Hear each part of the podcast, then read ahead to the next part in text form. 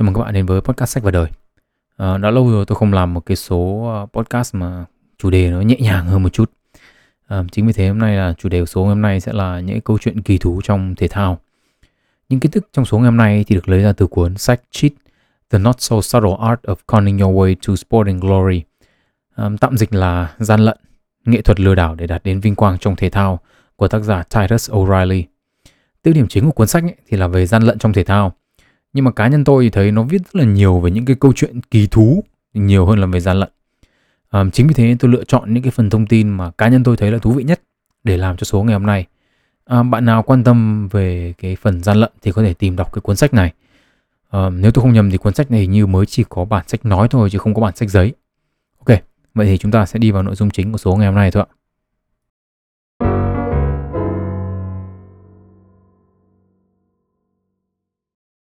Olympic năm 1904 là điểm đến đầu tiên của chúng ta. À, vì nó là một trong những cái sự kiện thể thao mà có thể nói là thú vị nhất trong lịch sử hiện đại.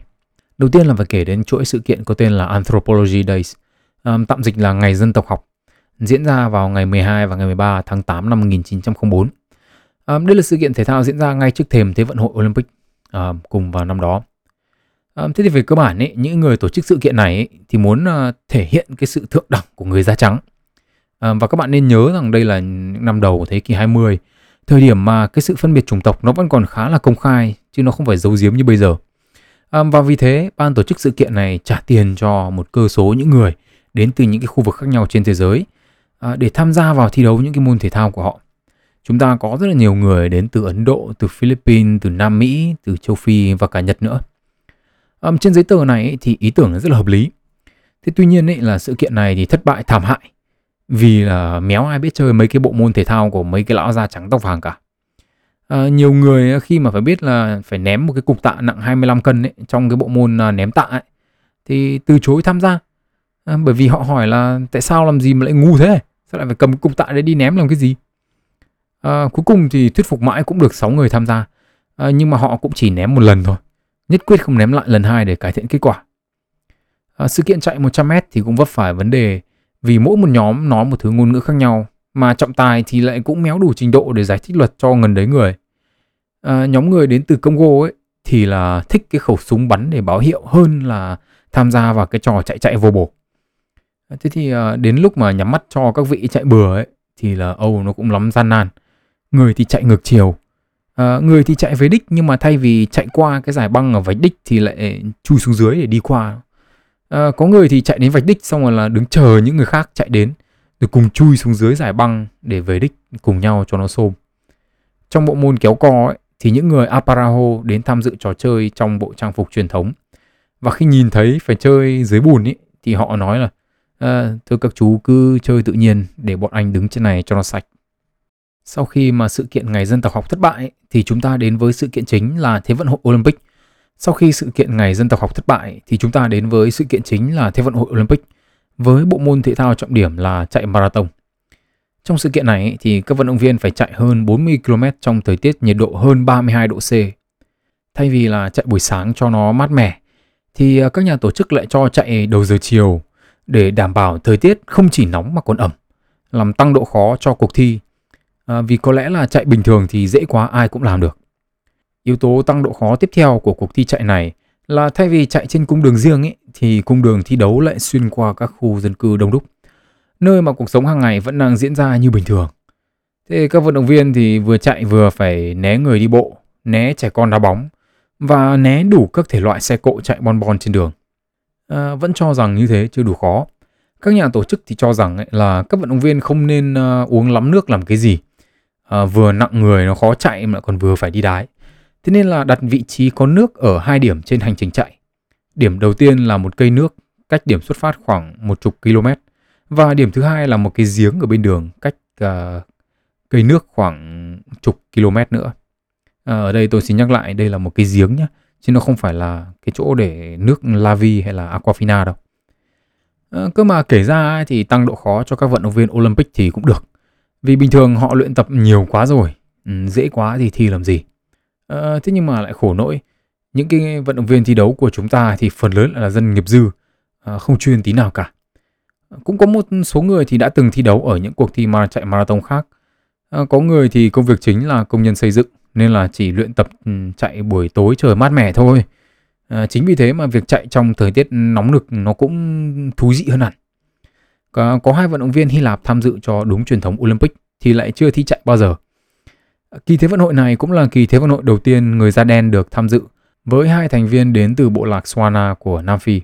Sự hiện diện của họ trong sự kiện này thì cũng thuộc dạng hy hữu.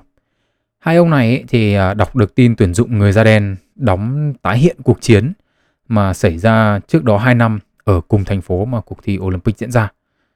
À, hai ông này thì lại đúng là những người chạy truyền tin trong cái cuộc chiến đó nên là họ tham gia luôn.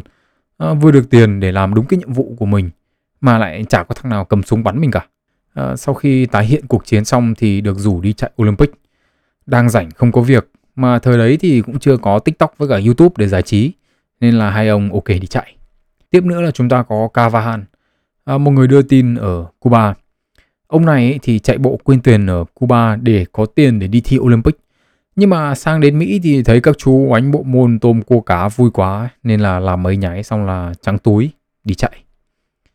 Thế 3 giờ chiều ngày 30 tháng 8 năm 1904, 34 vận động viên tập trung để thi đấu. Ông tướng Cavahan của chúng ta đến muộn nhất, mặc áo sơ mi, quần dài và xỏ đôi con vớt tím mộng mơ để chạy cho nó tít. À, cơ mà vẫn hơn là hai vận động viên Nam Phi còn không mang theo giày, đi thi Olympic bằng chân đất cho nó chất. 3 giờ 3 phút, phát súng hiệu lệnh báo hiệu cuộc thi nổ ra. Dẫn đầu đoàn vận động viên là một đoàn xe chở ban tổ chức và các bác sĩ đi trước. Khổ cái đoàn xe này đi thì hất bụi mù cả đường khiến cho các vận động viên của chúng ta ho như dính Covid. À, chạy thêm một đoạn nữa thì một vận động viên ngất luôn ra giữa đường, bất tỉnh nhân sự vì hít lắm bụi quá. Chạy được khoảng à, 5 đến 6 km thì một vận động viên khác phải dừng lại nôn ọe vì vừa hít lắm bụi quá mà trời lại còn vừa nóng vừa ẩm. À, vận động viên công nhân xây dựng của chúng ta cũng chạy được khoảng tầm 5 km thì cũng ngất vì mất nước. À, nhưng được các bác sĩ cho lên xe cứu thương nghỉ ngơi thì lại tỉnh táo và ngồi trên xe dẫn đoàn vẫy tay chào các đối thủ đang e cổ chạy. Một trong hai vận động viên Swana của chúng ta đang chạy thì tự dưng bị cậu vàng ở đâu ra đuổi. Thế là chạy nhầm đường. À, ông tướng Cuba Cavahan thì lại là hoa hậu thân thiện toàn cầu. Cứ chạy được một đoạn thì lại đứng nói chuyện với người xem ở bên đường. À, thế thì hoa hậu chạy đến một đoạn thì thấy có xe chở người đi ngang qua. Nhìn mấy người trên xe ăn đào ngon quá, hoa hậu chạy ra xin miếng nhưng mà không ai cho. Thế là hoa hậu à, đánh cướp hai quả đào rồi vừa chạy vừa ăn. À, chạy được một đoạn thì bên đường có trang trại táo. À, cũng chả phải là người nghiện hoa quả đâu, nhưng mà là vì tôm cua cá hết tiền rồi. Nên là 48 tiếng trước khi chạy thì không bỏ được cái miếng nào vào mồm. Nên là hoa hậu thân diện của chúng ta táp vô làm mấy quả táo. Nào ngờ đâu táo nó chưa chín, ăn xong nó có tí đau bụng. Thế là hoa hậu của chúng ta nằm luôn ra đấy ngủ. Lúc đấy thì vận động viên dẫn đầu đoàn của chúng ta là một người Mỹ thì cũng có dấu hiệu đuối. Thế là các bác sĩ trong đoàn hỗ trợ tiêm cho ông nhõi này một ít strychnine sulfate và cho ăn một ít lòng trắng trứng. À, strychnine ấy thì là bả chuột, nhưng mà ở liều nhỏ ấy thì cũng có tác dụng kích thích hệ thần kinh trung ương, à, là một kiểu doping thời hiện đại. Vì là doping ấy, nên ông tướng này lại tỉnh táo hơn và mặc dù không chạy được như lúc đầu nhưng mà cũng chân trước chân sau để di chuyển về phía trước. Nhưng mà cũng chỉ được một lúc thôi. À, xong ông tướng này lại có biểu hiện giật dẹo và đương nhiên là bác sĩ trong đoàn lại làm những gì mà những người có hiểu biết làm. Đó là họ lại tiêm thêm strychnine vào lòng trắng trứng, khiến cho ông này chạy gần đến đích, thì bổ sung thêm hiện tượng bị ảo giác. À, bị ảo giác một cái là thành ra cũng đói. À, thế là ông tướng này xin các bác sĩ một tí đồ ăn cho ấm bụng. Nào ngờ các bác sĩ thời bấy giờ không ăn mấy mà chỉ uống là chính. Chính vì thế, thay vì có đồ ăn thì các bác sĩ lại chỉ có rượu mạnh Brady À, món này uống thì nó cũng ấm bụng không kém. Nên là vận động viên của chúng ta chạy những km cuối cùng trong tình trạng vừa say rượu, vừa ảo giác, cứ tưởng mình còn hơn hai chục cây nữa mới tới nơi. Mắt thì lờ đờ, da trắng bệch, chân lê lết, đầu gối thì cứng đơ và vận động 100% bằng doping, lòng trắng trứng và rượu. Anh lê về đích trong tình trạng sống dở chết dở. Mặc dù đã nỗ lực như thế nhưng ú à, anh lại chỉ là người đến sau À, thế nhưng mà câu chuyện thú vị ở đây thì mặc dù là người đến sau nhưng anh lại đạt huy chương vàng. Mặc dù là lúc đấy thì không biết là anh có phân biệt được đâu là vàng thật, đâu là vàng giả nữa hay không. Về đến đích cái là lăn ra ngất. À, và trong một tiếng sau đó thì bốn bác sĩ thay nhau làm đủ thứ để đảm bảo cho anh ta sống. Mặc dù về sau này anh ta cũng phải công nhận rằng đây là cuộc đua tồi tệ nhất cuộc đời ảnh. À, nhưng mà anh ta vẫn tham gia chạy thêm một vài cuộc đua nữa. Có vẻ như là những cuộc đua về sau thì bả chuột và lòng trắng trứng không có trong danh mục đồ ăn của anh ta nữa. Thế thì bây giờ câu hỏi là tại sao Ú Hòa mình là người đến sau mà vẫn được huy chương vàng? Vậy thì những người nào là những người đến trước anh ta? Thế thì người đầu tiên cán đích ấy, chính là cái ông nhõi mà chạy 5 km xong ngất lên xe bác sĩ ngồi để vẫy tay chào đối thủ ấy. À, cái xe của mấy ông bác sĩ này thì về gần đến đích thì hỏng. Thế là vận động viên bất đắc dĩ của chúng ta lon ton chạy nốt mấy trăm mét cuối thì về đích. Về đến nơi người xem lại gào rú ở Mỹ chào mừng nhà vô địch. Đang chuẩn bị trao huy chương vàng thì có người gào rú lên Ô, tao vừa nhìn thấy thằng này nó đi ô tô về xong. Nó còn vẫy tay chào mọi người như hoa hậu hoàn vũ cơ mà. Thế thì sau khi bị dân tình bóc phốt thì vận động viên của chúng ta ngay lập tức chơi bài muôn thủa. Em đùa tí các bác làm gì mà căng. À, xong là bị dân tình đuổi ra ngoài. Người tiếp theo về là một vận động viên nữ. Cơ mà bà này nhìn rất lạ. Chạy cả 40 km xong mà tóc tai mặt mũi trang điểm vẫn vẹn nguyên. Y như là các chị em trang điểm để đi đổ rác vậy. Không ra một tí mồ hôi nào. À, do vừa đuổi một thanh niên pha ke đi xong nên dân tình nghi ngờ. Không nghĩ là con mẹ này nó chạy thật. Hỏi ra thì mọi người cũng bảo chả ai thấy bà chạy tí nào cả. Lúc xuất phát thì có thấy, nhưng mà biến mất nguyên một đoạn đường và lại chỉ thấy ở lại ở vạch đích. Bà có bảo là tao chạy thật chúng mày không tin à? Xong mọi người bảo không, tao không tin. Rồi đuổi con mẹ này ra ngoài nốt. Về sau ấy thì mọi người mới phát hiện ra là con mẹ này có tài chạy nhưng mà lại có tật nói điêu. Lần đầu tiên thi marathon ấy thì bà chạy ra ngoài đi lên tàu điện ngầm đến đích rồi vô ấm giải. Nhưng mà không ai biết Olympic năm đó con mẹ đi đường nào đến đích. À, giang hồ thì đồn đại là bà làm thế vì muốn lấy le với bạn bè là những người thích chạy thật. Thế thì về cơ bản ấy, là cuộc chạy marathon năm đó ấy, sau khi loại được hai thanh niên gian lận thì vận động viên bà chuột lòng trắng trứng say bí tỉ của chúng ta đạt huy chương vàng. Trong 32 người tham dự cuộc đua thì chỉ có 14 người là chạy đến đích, còn lại thì ngủ giữa đường hoặc là bỏ cuộc. Tỷ lệ hoàn thành thấp nhất trong tất cả những kỳ Olympic.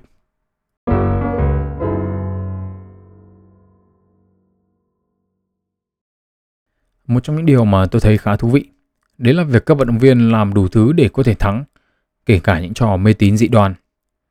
À, hồi trước khi tôi đi thi cấp 3 ấy, thì thấy bạn bè có bảo nhau là không ăn chuối thì không trượt và ăn sôi đậu buổi sáng để còn đậu. Từ hồi đấy tôi đã tự hiểu rằng mình có ăn cả nồi sôi thì điểm nó vẫn thấp. À, thế nhưng trong giới thể thao ấy, thì thắng thua phụ thuộc vào nhiều yếu tố và với nhiều người thì mê tín dị đoan là một trong những yếu tố đó. Một câu chuyện điển hình là năm 2008 ở Zimbabwe. Huấn luyện viên của một đội bóng hạng 2 bảo các cầu thủ xuống sông Zambezi để bơi để rửa tội. Khổ cái, dòng sông chảy thì xiết, mà còn nhiều cá hổ, piranha, cá sấu và hà mã, toàn những động vật thích ăn thịt. Đội 16 người xuống rửa tội thì có mỗi 15 người đi lên. Không biết người còn lại rửa tội trôi đi đâu rồi. Tuy nhiên, mê tín dị đoan không phải là điều duy nhất các vận động viên cần phải làm để thắng. Muốn thắng được trong một số bộ môn thể thao thì cần phải có sự đa dạng về kỹ năng. Điều này khá là rõ ở bộ môn thể thao vua.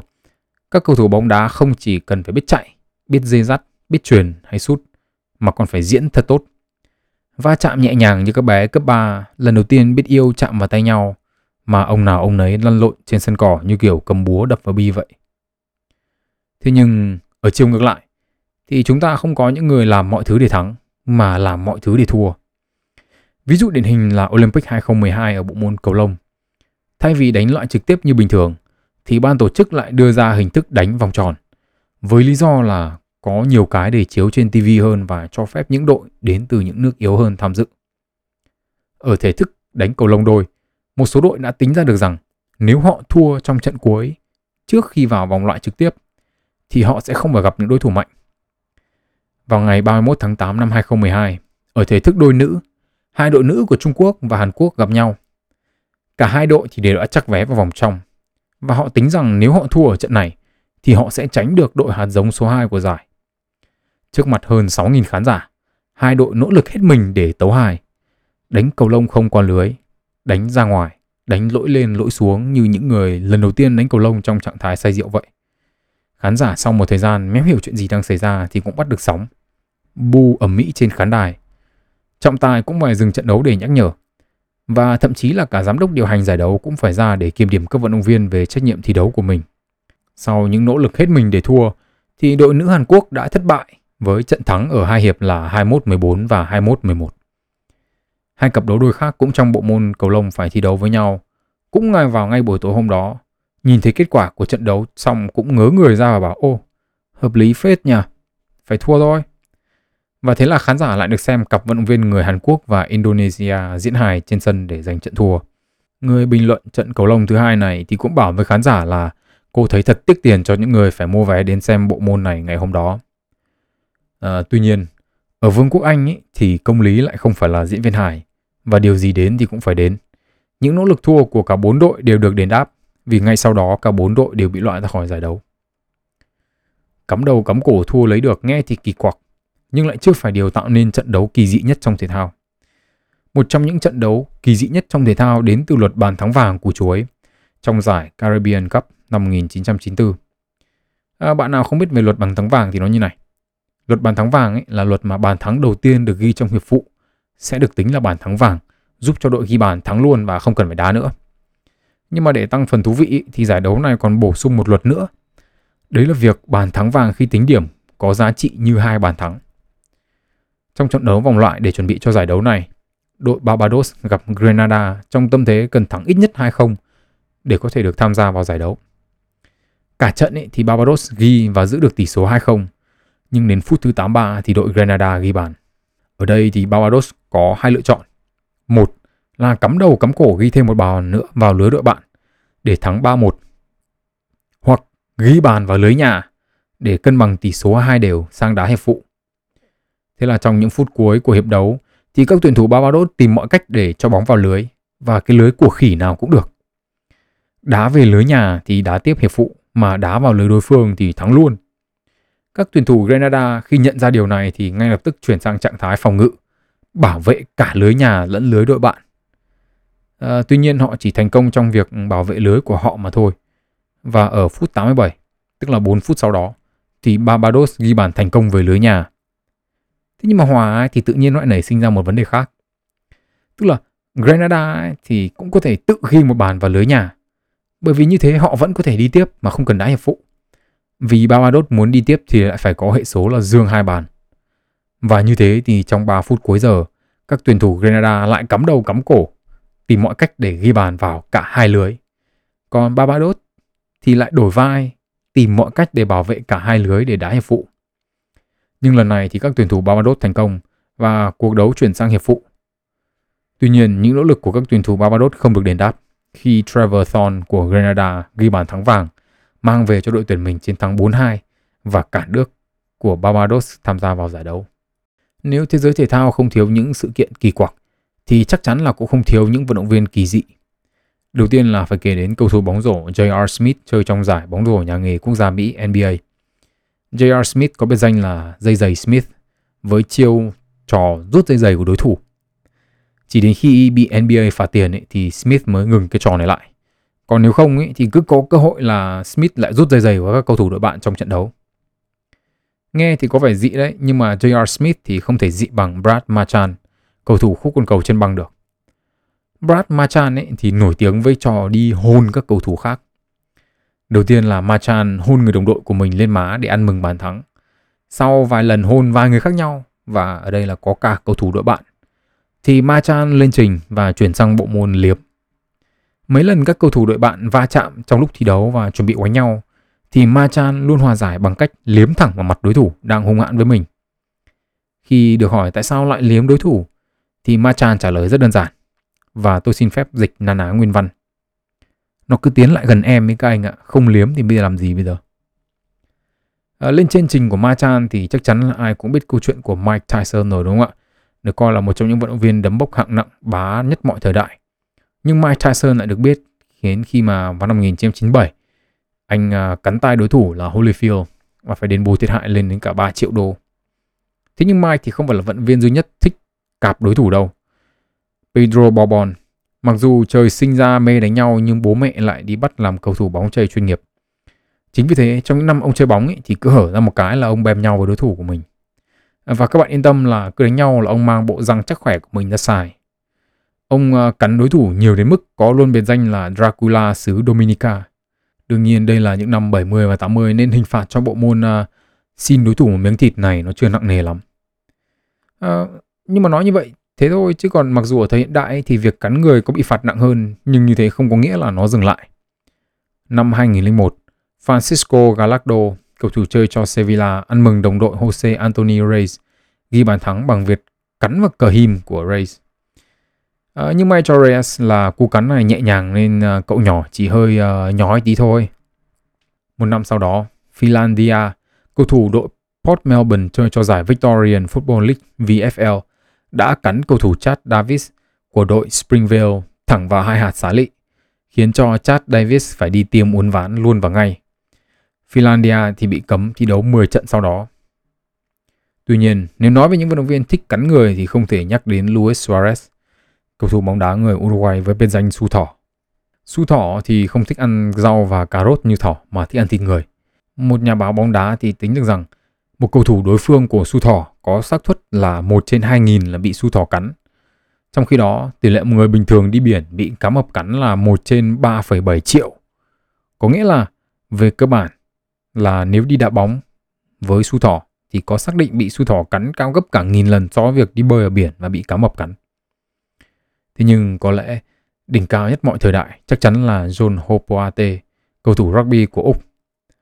Trong một trận đấu rugby năm 2001, khi va chạm với cầu thủ đội bạn, John không thèm dùng răng giống như những người đồng nghiệp của mình làm gì cho mất thời gian, mà ông đưa thẳng luôn năm ngón tay của mình vào lỗ nhị của cầu thủ đội bạn. À, không chỉ chỉ một lần đâu, mà còn ba lần trong cùng một trận đấu. Mặc dù bị cấm thi đấu 12 trận, nhưng sau đó ai đến gần John Hopoate cũng phải rẻ chừng ít nhiều.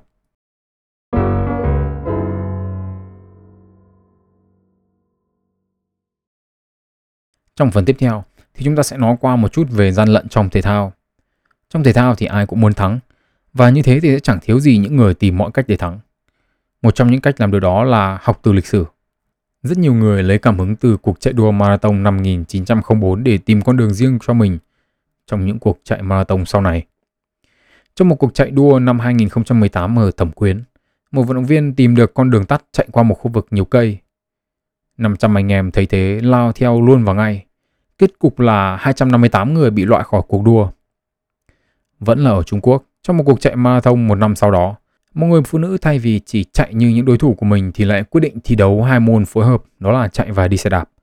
Cô ta chạy một đoạn, đi xe đạp một đoạn, sau đó lại đổi sang chạy, chờ người nhà mang xe đến địa điểm tiếp theo để đạp tiếp.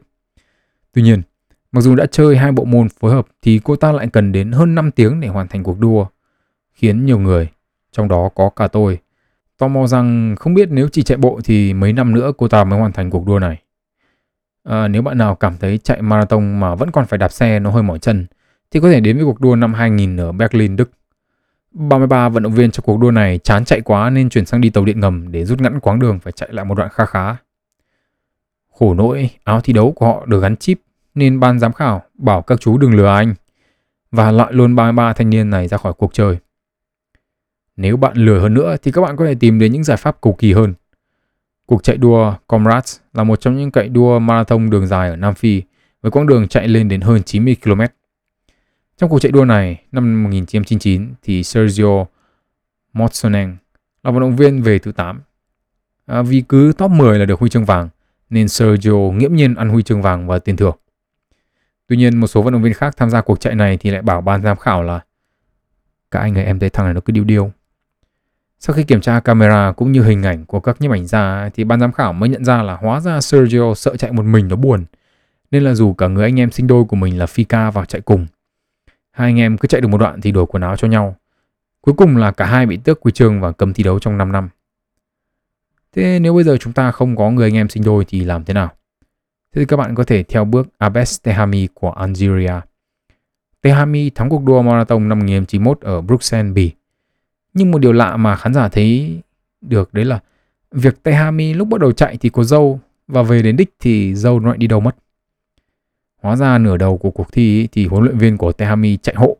Sau đó đến một đoạn nhiều bụi rậm thì nhảy vào và đổi chỗ cho học trò ra chạy nốt. Khổ cái học trò thì lại không có quả dâu của thầy. Thế nên là cả hai bị tóm. Đấy, nếu mà ai có ý định nhờ chạy hộ thì nhớ à, để dâu ria cho nó giống nhau nhé.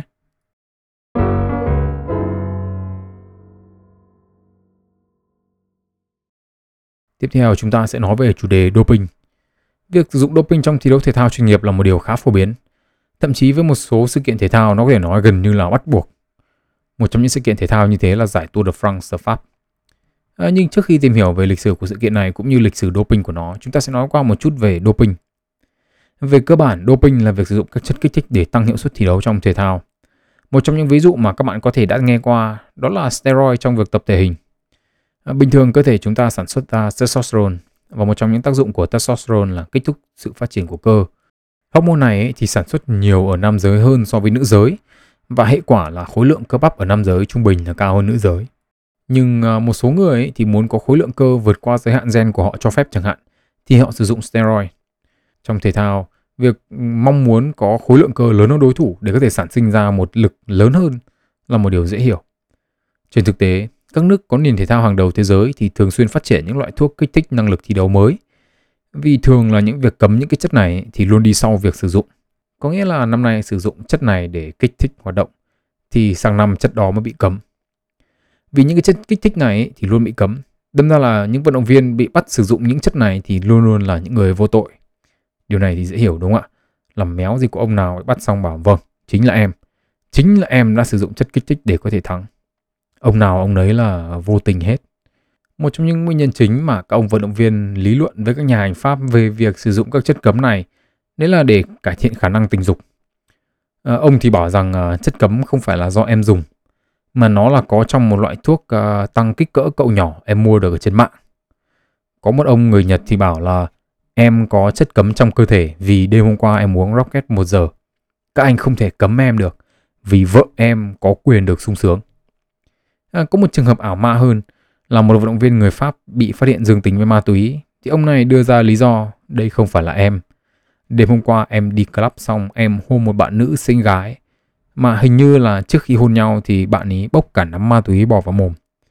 Không biết có ai xác minh không nhưng có vẻ như vận động viên này thoát tội. Bá hơn nữa thì ông bị bắt với hàm lượng chất cấm trong máu cao thì bảo là em không có xài món này. Nguyên nhân ấy là có cái chất này trong máu của em ấy là vì chất này ấy thì có nhiều trong cơ thể chim bồ câu.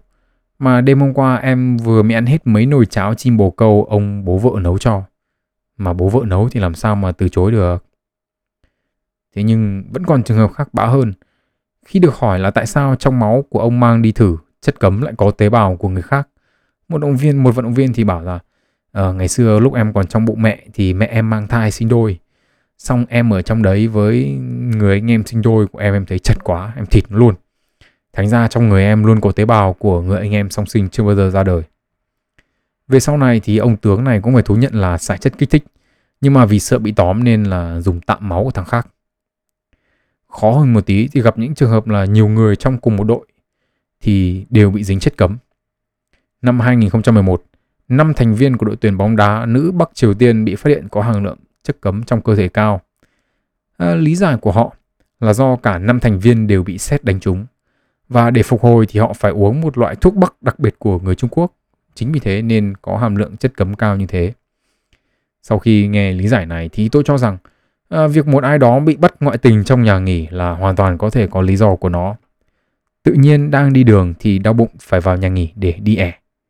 ẻ xong thoải mái tung tăng đi ra khỏi nhà nghỉ thì vấp vào một cú đá và ngã thẳng vào một người phụ nữ hoặc một người đàn ông đang nằm trần trụi trên giường. Quay lại với doping. Chúng ta sẽ đến với sự kiện thể thao mà có thể nói là gắn liền với lịch sử của việc sử dụng doping, đó là giải đua xe đạp Tour de France.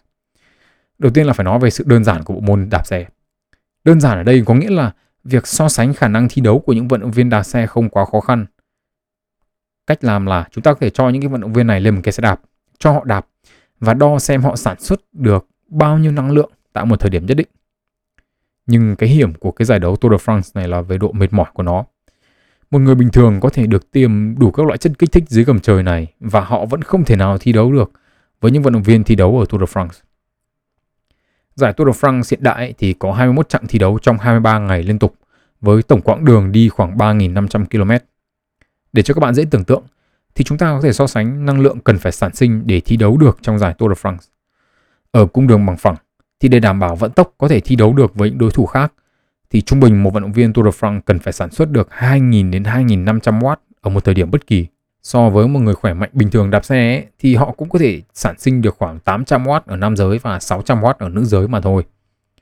Và nhìn vào con số không thôi, thì chúng ta cũng có thể thấy rằng những vận động viên này không phải chỉ khỏe hơn những người bình thường một tí thôi đâu, mà cũng không ngoa khi nói rằng họ đến từ một hành tinh khác. Mà ở đây còn chưa nói đến những cung đường núi, vừa phải leo dốc, mà không khí ở trên cao nó còn loãng, giảm khả năng vận động. Trung bình, để có thể leo thành công những cung đường núi và có thể thi đấu với những vận động viên khác, thì khoảng 4.500W cần phải được sản sinh liên tục trong khoảng 30 đến 60 phút.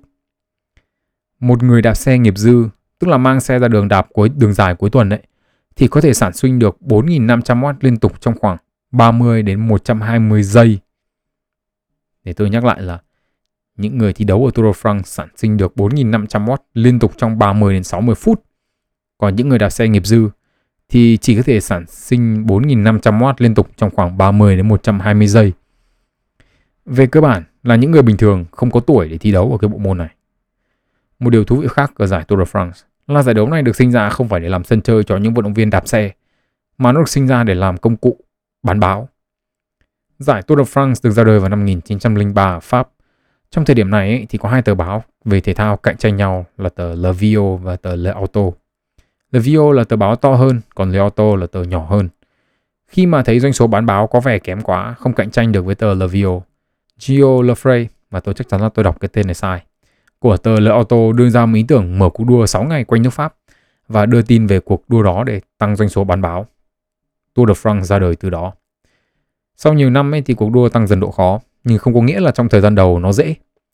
Những vận động viên thi đấu trong những năm đầu tiên của Tour de France thì cũng làm đủ trò, cũng đi tàu điện, cũng đi đường tắt và thậm chí là sử dụng những chất kích thích ngay cả trong quá trình thi. Một trong những món kích thích điển hình được sử dụng tại thời điểm đó là thuốc lá. Thời điểm đó thì gần như tay đua nào cũng có điếu thuốc trên mồm, với lý do là hút thuốc lá nó bổ phổi và tăng hoạt khả năng hoạt động của phổi, nên là hút càng nhiều thì đạp xe nó càng tít. Có những vận động viên thì cho rằng thuốc lá không đủ đô, nên là chơi luôn ma túy cho nó hiệu quả. Trong những năm đầu ấy thì chủ yếu là các vận động viên người Pháp tham gia cuộc đua này thôi, nên là không có vận động viên Việt Nam.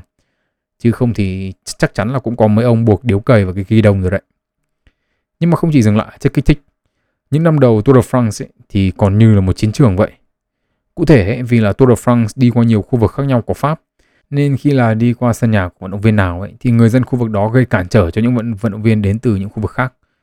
Nhẹ nhàng tình cảm thì bị ném đá. Căng thẳng hơn tí thì có những khu vực đi qua là dân tình ở đấy gào rú ở Mỹ như thổ dân trước khi ra trận. Kia kia, thằng kia nó không phải quê mình, giết chết nó đê Mà không chỉ nói mồm đâu, mà người dân nhiều khu vực còn mang súng lục ra bắn vận động viên luôn. Nhiều ông thấy người xem bên đường lôi súng cái là bỏ của chạy lấy người hoặc là phi thẳng ra cung đường khác đi cho lành. Lạc một tí nhưng mà không ăn đạn chỉ. Người dân ở những khu vực này thì không chỉ làm hại đối thủ để bảo vệ gà nhà mà còn hỗ trợ gà nhà hết nức.